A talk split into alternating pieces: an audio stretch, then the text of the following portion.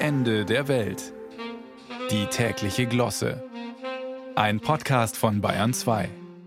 Es sind aufreibende Zeiten, es sind anstrengende Zeiten und es sind Zeiten, in denen wir uns richtig aufregen können. Egal wohin man schaut, Krisen, Kriege und Konflikte. Wo bleibt da die Leichtigkeit? Zum Beispiel, wenn an einem Herbstmorgen die Sonne viele bunte Blätter erleuchtet, wenn der Morgen noch ein wenig nach Sommer riecht. Moment, es riecht hier eigentlich gar nicht nach Sommer, sondern nach einem Zweitaktgemisch. Und es ist auch gar nicht beschaulich. Vielmehr gibt es ein immer wieder aufheulendes, leicht kreischendes Geräusch. Ach ja, die Herbstzeit, wenn der Nachbar seinen Laubbläser anwirft. Seit er im Ruhestand ist, sucht er sich eine sinnvolle Beschäftigung, und so jagt er seit Wochen die fallenden Blätter.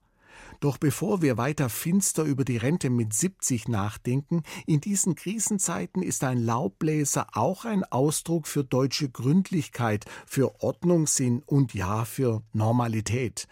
Den Apologeten des Untergangs, die es in Deutschland mit jedem Tag mehr gibt, sei gesagt, dass dieser warten muss, solange Deutschland noch seine Laubbläser auspackt. Und auch sonst ist noch viel von deutscher Ordnungsliebe vorhanden. Manche sagen vielleicht auch Spießertum.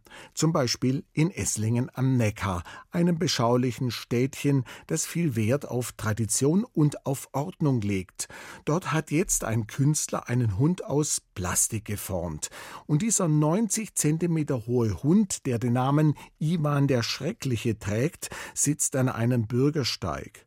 Das ist schon mal angsteinflößend. Noch mehr wird sich diese einstellen, sobald sich ihm Radfahrerinnen und Radfahrer nähern, dann bellt er nämlich.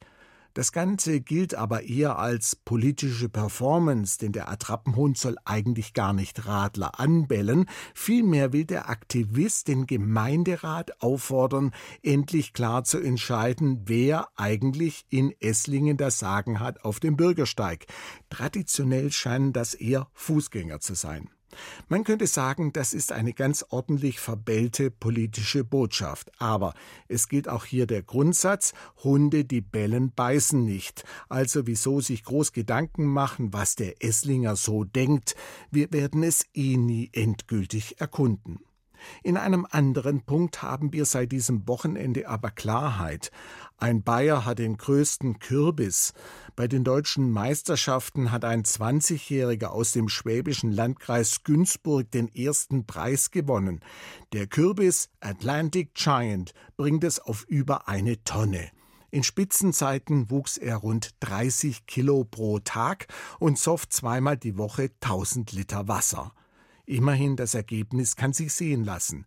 Der junge Mann hat sich damit einen Kindheitstraum erfüllt. Er verfolgte dieses Ziel seit dem achten Lebensjahr. Wir sehen das glückstrahlende Gesicht des jungen Züchters mit den Urkunden in der Hand. Mein Kürbis.